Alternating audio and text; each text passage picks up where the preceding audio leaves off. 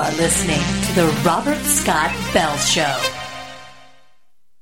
Is there a doctor in the house? Doctor, doctor, give me the news. I got a bad case of loving you. Doctor. Doctor. Doctor. Doctor. Doctor. And doctor. It's time for Advanced Medicine Monday with Dr. Rashid Buttar. I'm a doctor, not a bricklayer. I'm a doctor, not a mechanic. I'm a doctor, not a coal miner.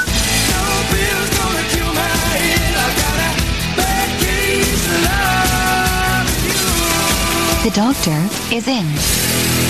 All right, the doctor is in, and, and uh, you know I was going into some medical questions with you, Doctor Buttar, but uh, we just mentioned uh, over the break that David Bowie passed away today. 18 month battle with cancer, maybe longer, who knows. And I half expected you not to know who David Bowie was because, as you know, you show up to the show here, you don't even read the stories we send you, but you you you dropped a, a little surprise on me saying you actually met David Bowie. Yeah, I met him. God, it must have been probably 25, 30 years ago. Um, it was sometime, I think it was right after, it must have been while I was in medical school, and I came back to, uh, I graduated from Washington University in St. Louis, and um, he was there for, he came there for a performance or something. I can't remember exactly how I got set up, but he, either the some somebody in his family or somebody he was involved with had graduated from WashU, so he came there, and uh, I was back from med school, and and uh, he was there, and since I was part of the for my fraternity, I was part of the one of their you know um, what do they call them alumni supporters or whatever it was. Right. So there was a there was a number of us that got to meet him, and and I met him. I mean, it was just a handshake. I mean, Sure. have known who I was. Well, that's pre- well, that's pretty wild. I mean, uh, Bowie's like I said, legendary in the music world. The things he's uh, done in his life over our lifetime as well. Uh, so fascinating. Again, we don't know details about the whole cancer thing. He kept it very quiet. That's why everybody was shocked when they heard he died today. And uh, well, anyway, we'll we'll uh, we'll delve into it if more details become available. Uh, but in terms of cancer, the cause of cancer, you know, you think you're doing great, you're not smoking, you're, you're not drinking, whatever you're doing, all the right things, or most of them you think, and you're eating bread. Now, we've said problems with bread, of course, with gluten being soaked or the wheat being soaked in glyphosate. Even, you know, some of it's organic, it's still being soaked in glyphosate. But there's an additive that's been banned around the world, but not here, evidently, in the United States. It's still in food. Did you know about this thing, potassium bromate, Dr. Buttar? Yeah, um, many of the bromates, uh, they're basically the bromides, the bromates. They leach the body from iodine and uh, create other imbalances. I don't know if I would say that necessarily potassium bromate causes cancer, but I think it leaches the body of essential components that then predisposes the body to cancer. I think that probably would be a more accurate statement. I think. Well, in 1999, apparently, uh, it was declared by the WHO a possible human carcinogen, and they, there's also evidence that it damages kidney function. Uh, is it one of the you know the halides when you think about bromide, bromine, bromate? I mean, obviously there are different forms here. Yeah, I think it may fall into that category. But Robert, let, let's look at like something like sodium benzenite or so- sodium benzoic acid. Benzoate. That has been shown. t- sorry. So I see it on a lot of labels, sodium benzoate as a preservative to maintain freshness. Right. Exactly. Sodium benzoate, the same thing as sodium benzoic acid. Um, and so apparently there have been some studies that have been done that show sodium benzoic acid or so- sodium benzoate as a carcinogen. And they basically say that when it's um, when it's used in a petri dish, when, when they do the test on the petri dish, in a petri dish, they find, in other words, in uh, vitro, they find it uh, when it's combined with vitamin C that it forms benzene, which is a highly carcinogenic compound. So they say that when you take anything like sodium benzoic acid and combine it with anything that has vitamin C, you are going to cause or create benzene, and therefore it should not be used as a preservative for uh, any type of fruits or anything that contains vitamin C. And and I've read this uh, I've read this research. However, if you look at cherries, cherries have vitamin C, and cherries naturally have sodium benzoic acid that's in there, and there's no benzene in cherries. So now the question is: Is that something that because it's in vivo versus in vitro, it makes a difference? Because we know that many times certain cascades that occur inside of a, a test tube will not. That's not how it uh, occurs in the body. For example, Boyd Haley had talked about the use of EDTA. That when you use EDTA with patients that have mercury, you actually increase the toxicity of the mercury because in the studies that he did in test tubes, they found that the use of EDTA actually potentiated the effects of mercury. However, in actual clinical practice, that is absolutely not a true statement, and I called him out on it at a conference, and he defaulted to me and he said, "Listen, I'm not a clinician, and I'm talking about things that occur inside of test tubes, and so I defer to you as a clinician who does this in the live body. And of course, the live body is a dynamic process; it's not a static test Right. tube. And so, Well, I have to say to Dr. Buttar, to credit Boyd Haley, or to his credit, that he would acknowledge a distinction. Uh, You know, not that a real scientist wouldn't, but we see so much of science that's got its head up its aspirin and won't ever acknowledge a real world scenario, uh, you know, an application, seeing it play out differently than in a tube, as you said. Yeah, and I think that Boyd probably would have taken on most people, but he's he's a good friend. He's been a good friend for many years, and he also has sent me patients um, throughout the years that had mercury issues. So he trusts my judgment from a clinician's standpoint. And when I told him, I said, "Well, in, in I can't argue with what you see in a petri dish or in a test tube, but I can tell you that." At, at that time, you know, maybe uh, it was about 1,200, maybe 1,500 patients that I treated, uh, adults and I said that I have used EDTA in many adults with mercury, and mercury uh, is still in their body because EDTA is not a, is not the ideal chelator for mercury, but it has reduced the burden in their systems, and, the, and they have shown improvement. So it, they certainly have not worsened because of the use of EDTA um, because they had mercury on board. And so, actually, if you look at the dissociation constants, EDTA does bind to mercury. It's just not very effective. So, regardless, uh, you're right. That is to Boyd's uh, credit. So, I'm just using that as an example to show that sometimes the process inside the body Yes. works differently than it does inside of a test tube or in a petri dish. Well, it's an important distinction to make, I think. And uh, if we talk about potentiating mercury and other heavy metals, look at fluoride. I mean, you want to Yep. talk about guaranteeing the uptake or increasing uptake uh, of these metals from whatever source. That thing has just been a nightmare. Yep, you're absolutely right. And see, here's another example. Ozone. We've talked about this before. I know a number of years ago, but ozone is a detrimental substance. Ozone is highly oxidative. Uh, ozone is O3, so the normal oxygen we breathe in is O2, and ozone uh, in the O3 mo- uh, form is highly, highly corrosive and, and oxidative. And so there's no place in the use of ozone in the body, you would think, which is which is an accurate statement. You don't want to breathe it in. You know, it could be highly caustic, et cetera, et cetera. But we use ozone by uh, infusing ozone in with uh, with blood, which basically allows, oh, even though we know that ozone is detrimental, it's the detrimental effect of the highly caustic, highly oxidative state of ozone that creates a cascade within the body that is extremely beneficial. So what happens? And I don't know, Robert, if we have enough time for me to go into this, but I'll start and then you. Tell Yeah, me yeah, we got about break. three minutes. Yeah, go for it. Okay. All right. So basically, healthy cells, when given um, exposure to a highly oxidative substance, have substances within them, within these healthy cells, called catalase and peroxidase, which increase in response or increase in output in order to compensate this extreme high oxidative uh, injury state that they may be susceptible to because of this contact with a highly oxidative substance such as uh, ozone. But bacteria, viruses, spirochetes, mycoplasma, yeast, um, abnormal cells, cancer cells, they don't have that ability to increase the catalase and peroxidase to compensate when put into an environment that's highly oxidative. Mm-hmm. So when you infuse ozone, which is detrimental, into the body, uh, and let's say you mix it with blood, what it does is it causes this a, a phenomenal cascade, almost like a fire in a tunnel, if you can imagine a fire in a tunnel. And it basically kills everything in its way. Every single thing in there that's abnormal, that cannot compensate, gets killed. So Yes. think of it as all the rats and bugs and everything inside the tunnels and the sewers gets cleaned out as this burst of fire comes through. But the red blood cells, the healthy red blood cells, they have the ability to increase catalase and peroxidase. So they're kind of like the firemen that can pull over the fire retardant blanket over their heads and protect themselves as that wall of fire goes through.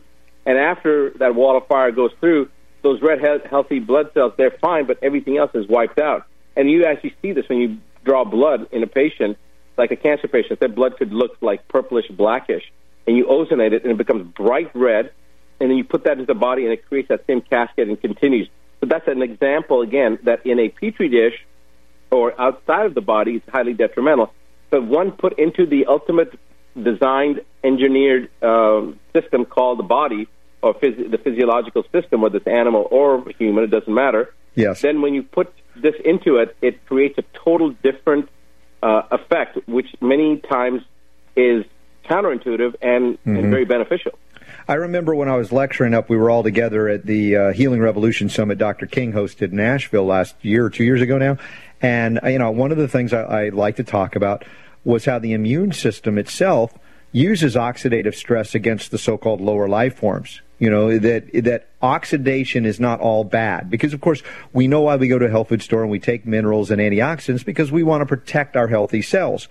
But you can't protect, for instance, cancer cells by taking antioxidants because the cancer cells seemingly even though they're so-called immortal and they don't die they don't have an antioxidant mechanism anymore functioning am i correct in saying that Yeah. You're absolutely right. You're and, right. and so it was it's a shocker when you learn that. Wait i thought we're, antioxidant oxidation is bad. But no our body cells are intelligent. They're not stupid. They know that they can use that against the, the threats that uh, are posed to it. So we can facilitate Right. that through ozone. We've talked about silver facilitating that. So there are ways to go about it that in a petri dish you'd say well it could kill stuff. But in a living organism, it would prote- be protected against that, and only the lower life forms or the pathogens or the cancer cells would be harmed. All right, we're going to take a break. Already a fascinating discussion. Almost right out of the break, he met David Bowie. He did. Dr. Batari, that was cool. But even cooler, our discussion of oxidative stress, ozone, and the other things that are in the breads that you don't want. More broadcast healing on Advanced Medicine Monday here with Dr. Buttar after the break. Links are up in the show notes at robertscottbell.com. You're listening to the Robert Scott Bell Show. Robert Scott Bell Show.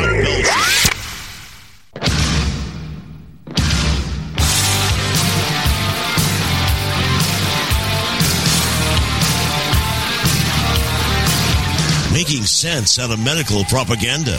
Here's Robert. If you ever miss the show, archives are available through many different outlets and sources. Easiest place when you're listening to advanced medicine is go to medicalrewind.com. Uh, years now of uh, uh, Dr. Buttar and I doing our thing on radio together, which is great because we like plan ahead like two seconds before we had, we were joined on the air together, which is great. We were talking about that. It's so funny. I love what we did today already. Uh, RobertScottBell.com. We also have the links there. Our syndicator, GCN, carries the, the show, the first to carry the show almost immediately after each show. And then uh, TalkNetwork.com also has it, iTunes, Stitcher, TuneIn, podcasts through Epic Times, and of course, across the pond, UKHealthRadio.com as well. And they're, they're pretty fast now and catching up to it as well. Uh, so, Dr. Buttar, we were talking about. Uh, I, I love the difference between in in vitro, in vivo, the discussion where we're talking about how things work outside the body, and sometimes it's the same, but sometimes it's very different. And you know that's where we were talking about oxidative stress, ozone being beneficial overall, even though you'd think in theory, man, ozone's going to just wipe everything out, but it actually stimulates some very positive and powerful responses from within the body.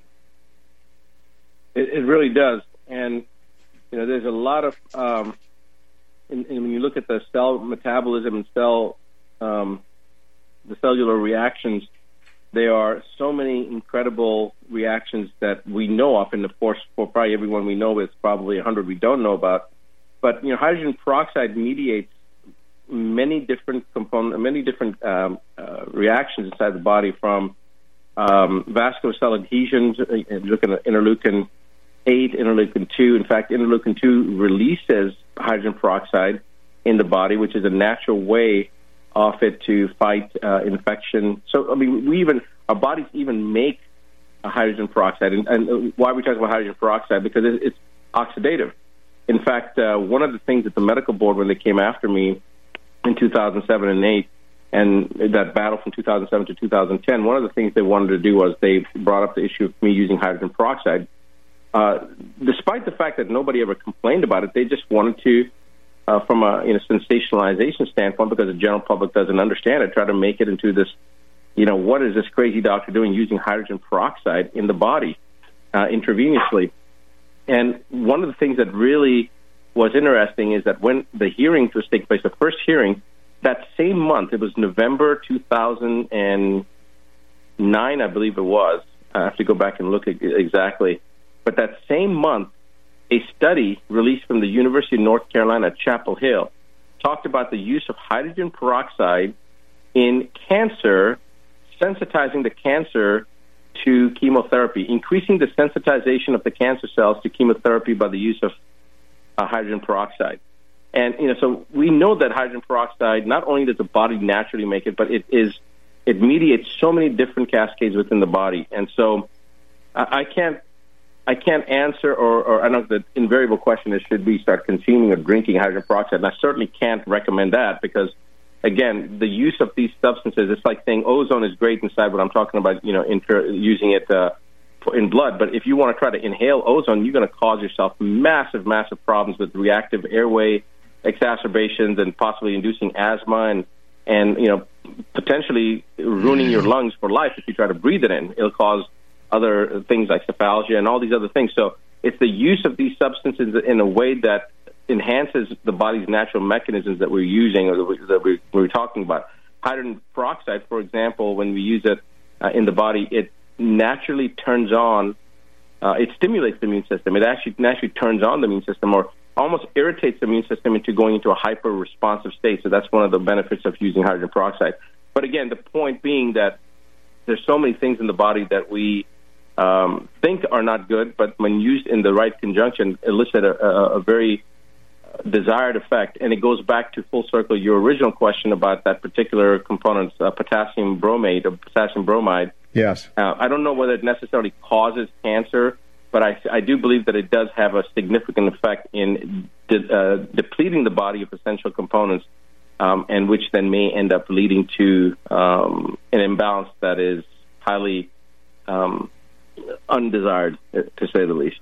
Yeah, exactly. Well, this is, uh, again, the, learning that is ongoing here. And if you haven't learned uh, from the nine steps to keep the doctor away, then, then you haven't gotten the book yet.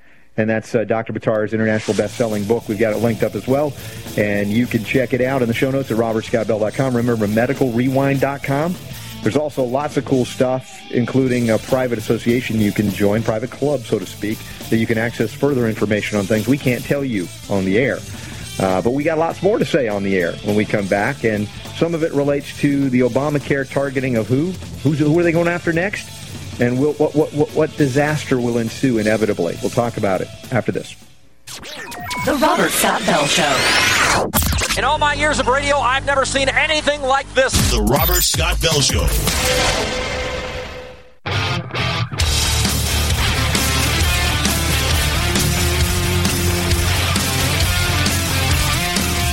The information is so good, it requires no expiration date. The Robert Scott Bell Show. Notes are up thanks to op-ed, robertscottbell.com. Links are out. Check it out. Uh, before, Dr. Buttar, I go into the Obamacare targeting which group next, I want to uh, catch you up to, uh, uh well, this is, this is really wild what they found in this uh, survey about the use of cannabis last hour. And it was so stunning, I think the FDA took us off the air for about three minutes. I mean, it was that stunning. it was so big. Uh, basically, they're finding that people who are using cannabis are reporting that, well, 87% of them, 80 to 87% of them are reporting that they're able to substitute that the use of that plant uh, in place of things like opiate, pain killing drugs, for one. Huh. Uh, anti seizure medications, illicit street drugs, and even legal alcohol. I mean, we're seeing stunning numbers that threaten, if we talk just specifically about prescription drugs, cannabis knocking out 80% of certain categories.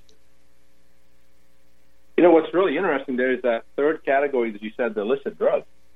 You're saying people are finding that using medicinal marijuana, they're not, they don't want or they prefer that over the illicit drugs? Yeah, here's here's the, the stats. They're a little lower than for the prescription drugs, which are stunning at 80% or up. But they said 52% said they substituted the use of cannabis for alcohol. So they dropped alcohol over half. And the illicit drugs was a 32% drop. In other words, people that used to use them now don't because cannabis, it, it kind of took away their desire for that. You think about, I mean, how many drug treatment programs are that have a 32% success rate? I, I talk to people going into these things detox centers, they don't have 32% success. They don't have 10% success because a lot of these people rebound and come right back. Exactly. Uh, but but yeah. what what kind of threat does this plant pose to how many industries? And we didn't even name the other Well- stuff that doesn't relate to ingestion. Yeah, I mean, I think this goes back to show why it was demonized, you know, 100, 200 years ago. And Ty tells the story very well, Yes. but uh, it's it it, got, it makes sense because now when you look at the historical fact and why it has been made illegal for so long, it was probably because those that were in power maintained ma- needed to maintain their um, their uh, dominance in their industry, like the paper industry, for example. Um, but there's so many things that you know, everything from shampoos and soaps to to clothing that you can make from this paper products. Uh, it's amazing. Yeah. It really well, is. it would In fact, it would the- single-handedly wipe out the majority of psychiatric medicine as it's practiced today. Yeah, yeah, exactly. I, was surprised to find out that the forefathers considered the marijuana plant to be a uh, blessing from the from from God Yeah. Oh, it was a new it- uh, for the new colony.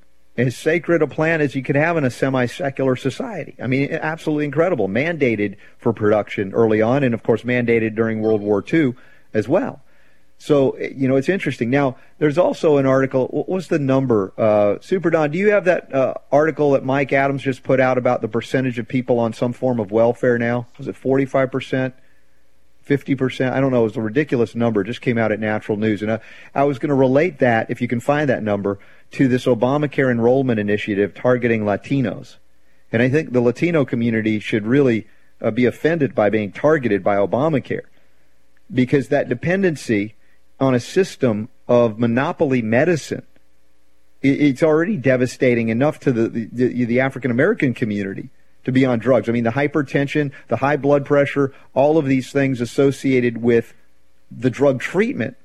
And there is no deficiency of drugs that causes high blood pressure, deficiency of minerals and fats and hydration, water, things like that. Nothing is addressed in Obamacare that would really correct the problems, for instance, of the Latino community.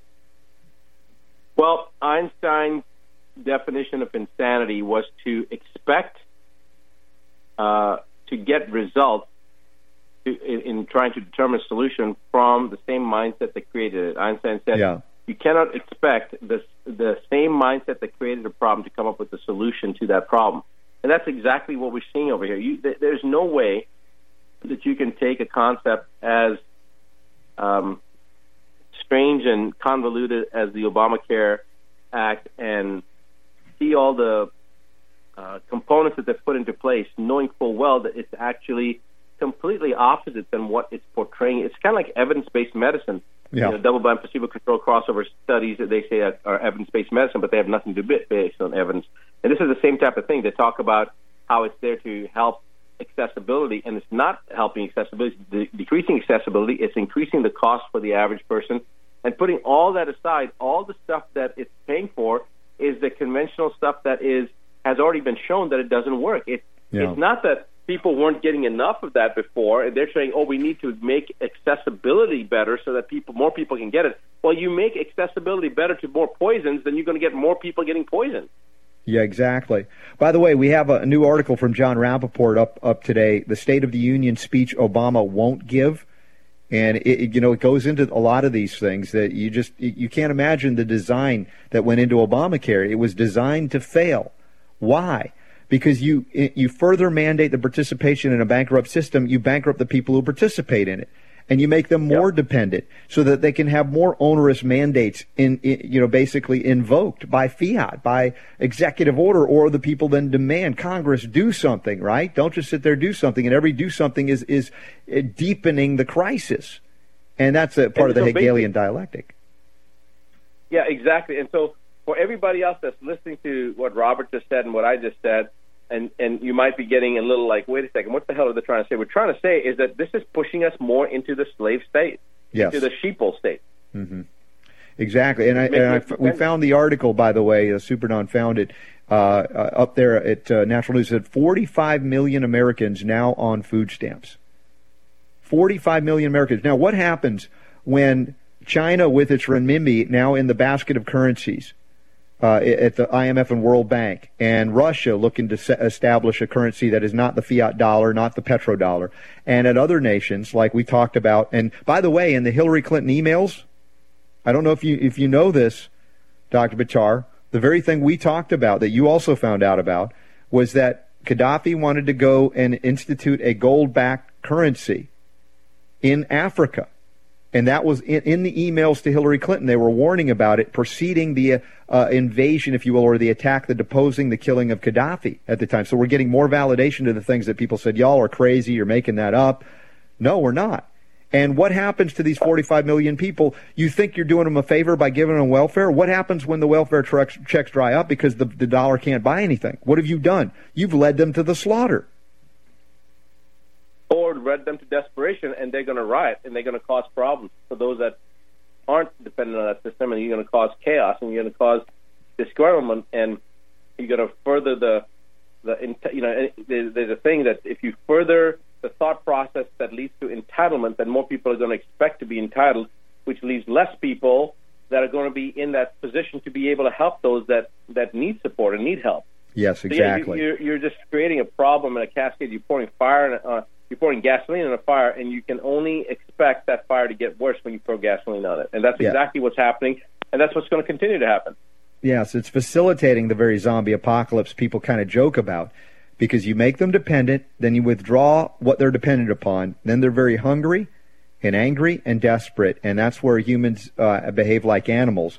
And it doesn't matter the color of the skin. That's not a racist construct. That's a hunger construct. And if you, Yeah. you you bled them into dependence, as which Obamacare is another uh, uh, kind of attempt to do that. Rely upon this system that is designed to collapse so that you will accept even more enslavement with more crumbs that are usually devoid of real nutrition. And at that point, you've got a slave class, full on slave class. And we're seeing more of that under the leftist tendencies to want to help people. They might be motivated by something good in their heart. They're just bleeding and they want to help. But the reality is, you're not helping them this way. You're facilitating their demise. And and nature has shown this to be a very true uh, statement, what you just said, Robert, because nature does not tolerate something for nothing for very long. It is just not how the universe works. Uh, th- there are certain principles of, uh, you know, gravity. Go, what goes up must come down, and all, all these different basic premises that we understand to be true. And this isn't just another one of those things that nature does not tolerate something for nothing for very long.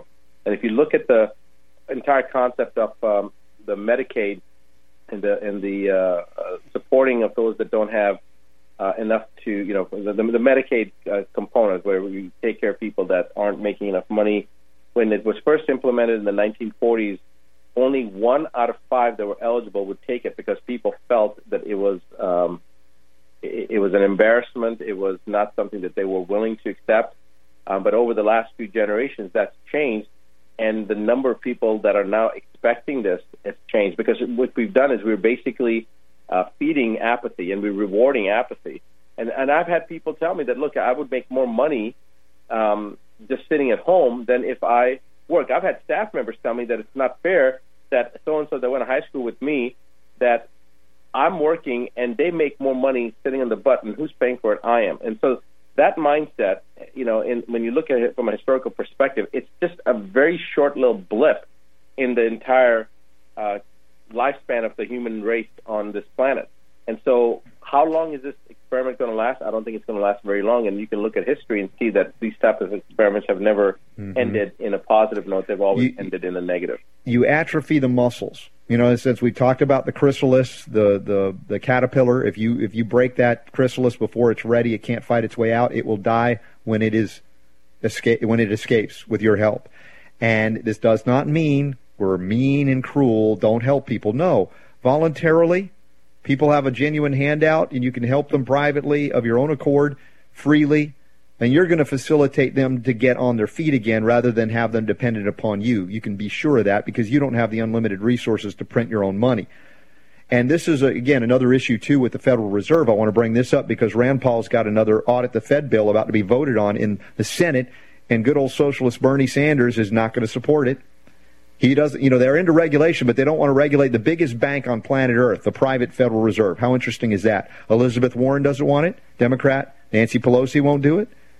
This, this is the this is the bogus. I want to help you. I'm here to help you. I'm here to help the little people. Yet they watch the bankers continue to get bigger and more powerful because of the payback that happens.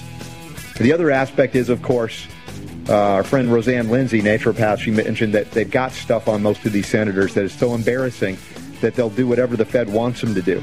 Yeah, remember that.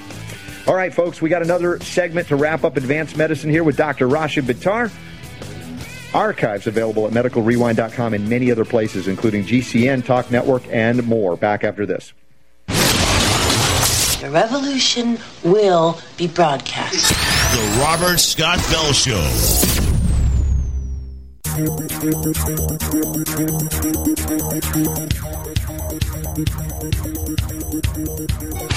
Rocking the health world through the power of radio. It's the Robert Scott Bell Show.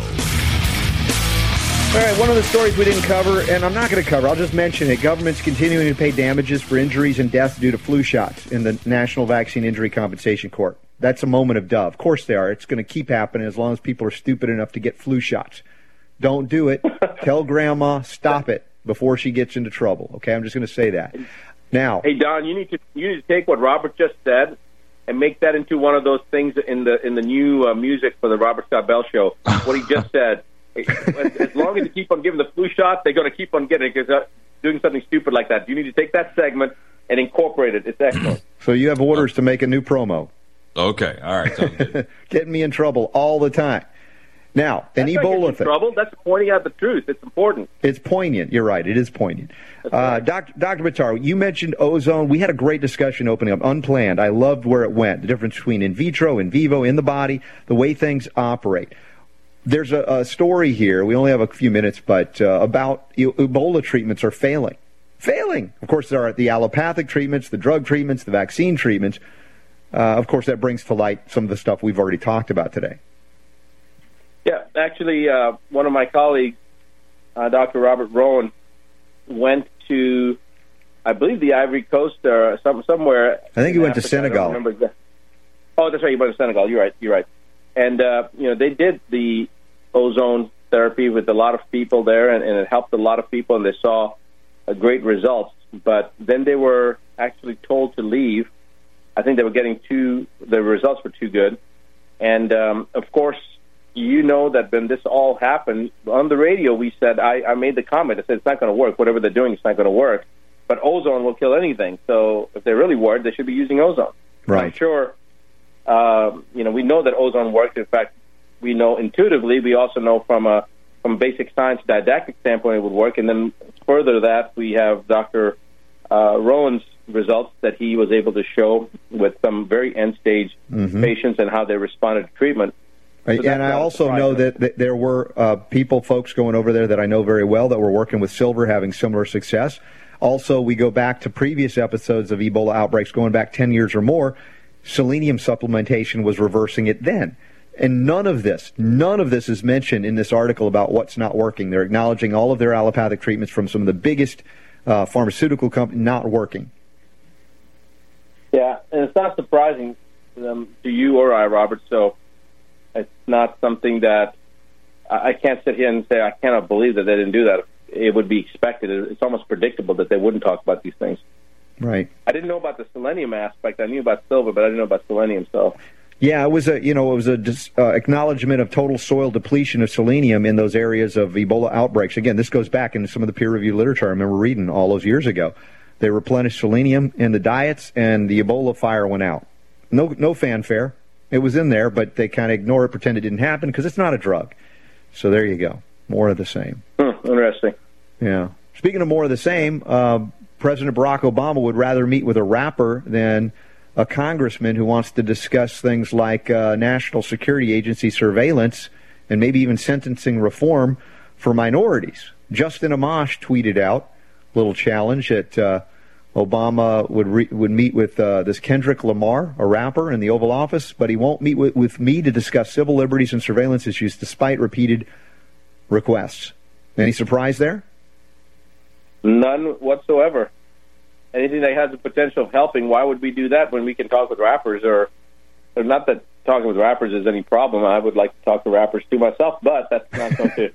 That's not the role of uh, the commander in chief, right? So, again, you know, it's so hard to get animated and, and excited about things that are so predictable. I mean, you look at this is this is not the first time I've actually heard this. There was something a couple of years back where somebody was trying to have a meeting with Obama about something important, and he ended up being on some show, some TV show or so. You know, is it surprising? No, it's not surprising. There's not Yeah. as much. There's not as much limelight to talk about the real stuff as is meeting with the rapper. You know, and the Well, we've If you go transitioned to entertainment presidents. I mean, since Bill Clinton appeared on Ars- Arsenio Hall, it's taken a whole new turn.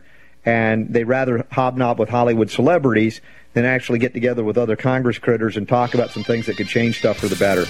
Hey, Dr. Buttar, thank you for being with me each and every week to change stuff for the better. For real. For real. thanks, Robert. Always a good time. Super Don, thank you. Thank you for all that you do to make it sound so good. You've got homework from uh, Dr. Buttar. I don't know when you'll be able to get to it, though. You'll be like my teenager, except you're I'm actually busy. You're actually busy. All right, folks, that's it for this week, but we've got lots more healing to go, Dr. Buttar. Thank you. Remember, the power to heal is yours. The Robert Scott The Bell Robert Show. Scott Bell Show.